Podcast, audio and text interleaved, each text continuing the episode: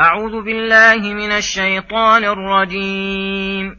ومن يضلل الله فما له من ولي من بعده. وترى الظالمين لما رأوا العذاب يقولون هل إلى مرد من سبيل وتراهم يعرضون عليها خاشعين من الذل ينظرون من طرف خفي.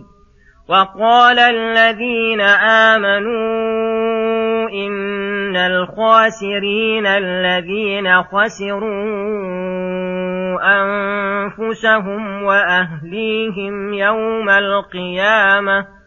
ألا إن الظالمين في عذاب مقيم وما كان لهم من أولياء ينصرونهم من دون الله ومن يضلل الله فما له من سبيل استجيبوا لربكم من قبل أن يأتي يوم لا مرد له من الله. ما لكم من ملجأ يومئذ وما لكم من نكير. فإن أعرضوا فما أرسلناك عليهم حفيظا إن عليك إلا البلاغ وإنا إذا أذقنا الإنسان منا رحمة فرح بها وإن تصبهم سيئة بما قدمت أيديهم فإن الإنسان كفور لله ملك السماوات والأرض يخلق ما يشاء يهب لمن يشاء. إناثا ويهب لمن يشاء الذكور أو يزوجهم ذكرانا وإناثا ويجعل من يشاء عقيما إنه عليم قدير وما كان لبشر ان يكلمه الله الا وحيا أو من وراء حجاب أو من وراء حجاب أو يرسل رسولا فيوحي باذنه ما يشاء انه علي حكيم وكذلك اوحينا اليك روحا من امرنا ما كنت تدري ما الكتاب ولا الايمان ولكن جعلناه نورا نهدي به من نشاء من عبادنا وانك لتهدي إلى صراط مستقيم صراط الله الذي له ما في السماوات وما في الأرض الا إلى الله تصير الأمور. بسم الله الرحمن الرحيم. السلام عليكم ورحمة الله وبركاته. يقول الله سبحانه من يضلل الله فما له من ولي من بعده وترى الظالمين لما رأوا العذاب يقولون هل إلى مرد من سبيل يخبر تعالى أنه المنفرد بالهداية والإصلاح وأنه من يضلل الله بسبب ظلمه فما له من ولي بعده يتولى أمره ويهديه وترى الظالمين لما رأوا العذاب مرأى منظرا فظيعا صعبا شنيعا يظهرون الندم العظيم والحزن على ما سلف منهم يقولون هل إلى مرد من سبيل أي هل لنا طريق أو حيلة إلى رجوعنا إلى الدنيا لنعمل غير الذي كنا نعمل؟ وهذا طلب للأمر المحال الذي لا يمكن وتراهم يعرضون عليها أي على النار خاشعين من الذل أي ترى أجسامهم خاشعة للذل الذي في قلوبهم. ينظرون من طرف خفي أي ينظرون إلى النار مسارقة وشزرا من هيبتها وخوفها.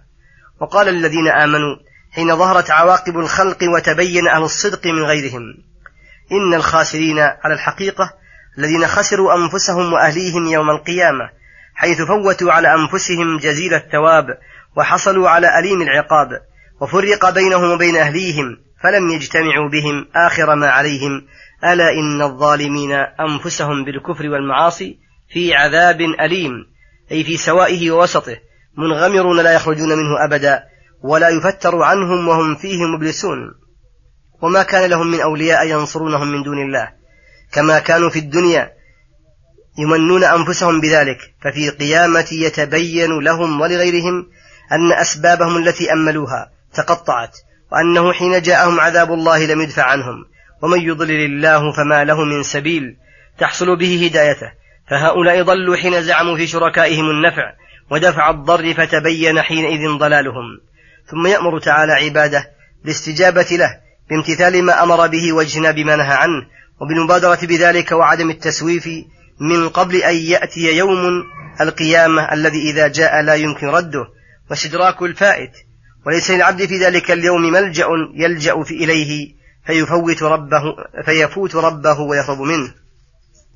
بل قد أحاطت الملائكة بالخليقة من خلفهم ونودوا يا معشر الجن والإنس إن استطعتم أن تنفذوا من أقطار السماوات والأرض فانفذوا لا تنفذون إلا بسلطان. وليس للعبد في ذلك اليوم نكير لما اقترفه وأجرمه بل لو أنكر لشهدت عليه جوارحه. وهذه الآية ونحوها فيها ذم الأمل والأمر بانتهاز الفرصة في كل عمل يعرض للعبد. فإن للتأخير آفات فإن أعرضوا عما جئتم به بعد البيان التام فما أرسلناك عليهم حفيظا. تحفظ أعمالهم وتسأل عنه وتسأل عنها. إن عليك إلا البلاغ. فإذا أديت ما عليك فقد وجب أجرك على الله سواء استجابوا أم أعرضوا. وحسابهم على الله الذي يحفظ عليهم صغير أعمالهم وكبيرها وظاهرها وباطنها.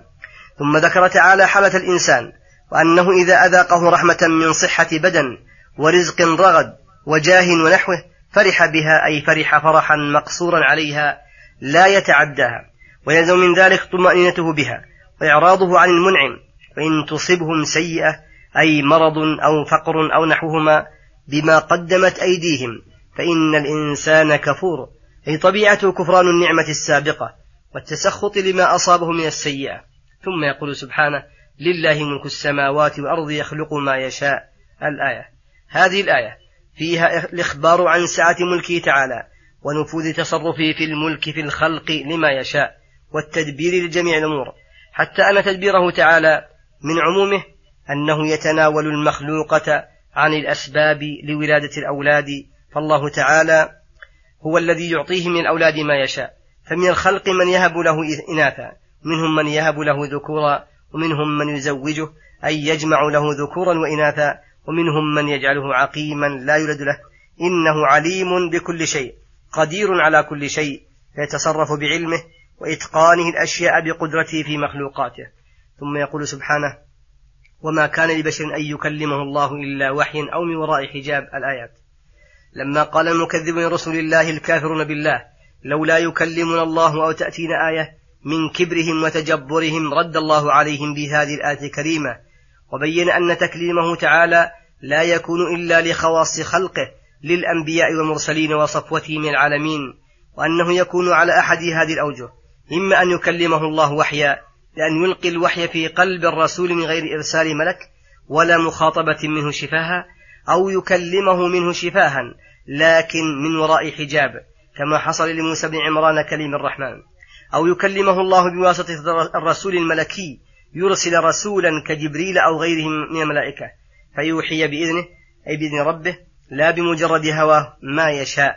إنه تعالى علي الذات على أوصاف عظيمها على الأفعال قد قهر كل شيء ودانت له المخلوقات. حكيم في وضعه كل شيء موضعه من المخلوقات والشرائع. وكذلك حين أوحينا إلى الرسل قبلك أوحينا إليك روحا من أمرنا وهو هذا القرآن الكريم سماه روحا لأن الروح يحيا به الجسد والقرآن تحيا به القلوب والأرواح وتحيا به, مصالح الدنيا والدين لما فيه من الخير الكثير والعلم الغزير. وهو محض منة الله وهو محض منة الله على رسوله وعباده المؤمنين من غير سبب منهم. ولهذا قال ما كنت تدري أي قبل نزوله عليك ما الكتاب ولا الإيمان؟ أي ليس عندك علم بأخبار الكتب السابقة ولا إيمان وعمل بالشرائع الإلهية بل كنت أميا لا تخط ولا تقرأ. فجاءك هذا الكتاب الذي جعلناه نورا نهدي به من نشاء من عبادنا يستضيئون به في ظلمات الكفر والبدع. والأهواء المردية ويعرفون به الحقائق ويهتدون به إلى الصراط المستقيم وإنك لتهديهم إلى صراط مستقيم. أي تبينه لهم وتوضحه وترغبهم فيه وتنهاهم عن ضده وترهبهم منه. ثم فسر الصراط المستقيم فقال صراط الله الذي له ما في السماوات وما في الأرض. أي الصراط الذي نصبه الله لعباده. فأخبرهم أنهم وصلوا إليه وإلى دار كرامته ألا إلى الله تصير الأمور؟ أي ترجع جميع أمور الخير والشر فيجازي كلا بعمله إن خيرا فخير وإن شرا فشر. وصلى الله وسلم على نبينا محمد وعلى آله وصحبه أجمعين. إلى الحلقة القادمة غدا إن شاء الله.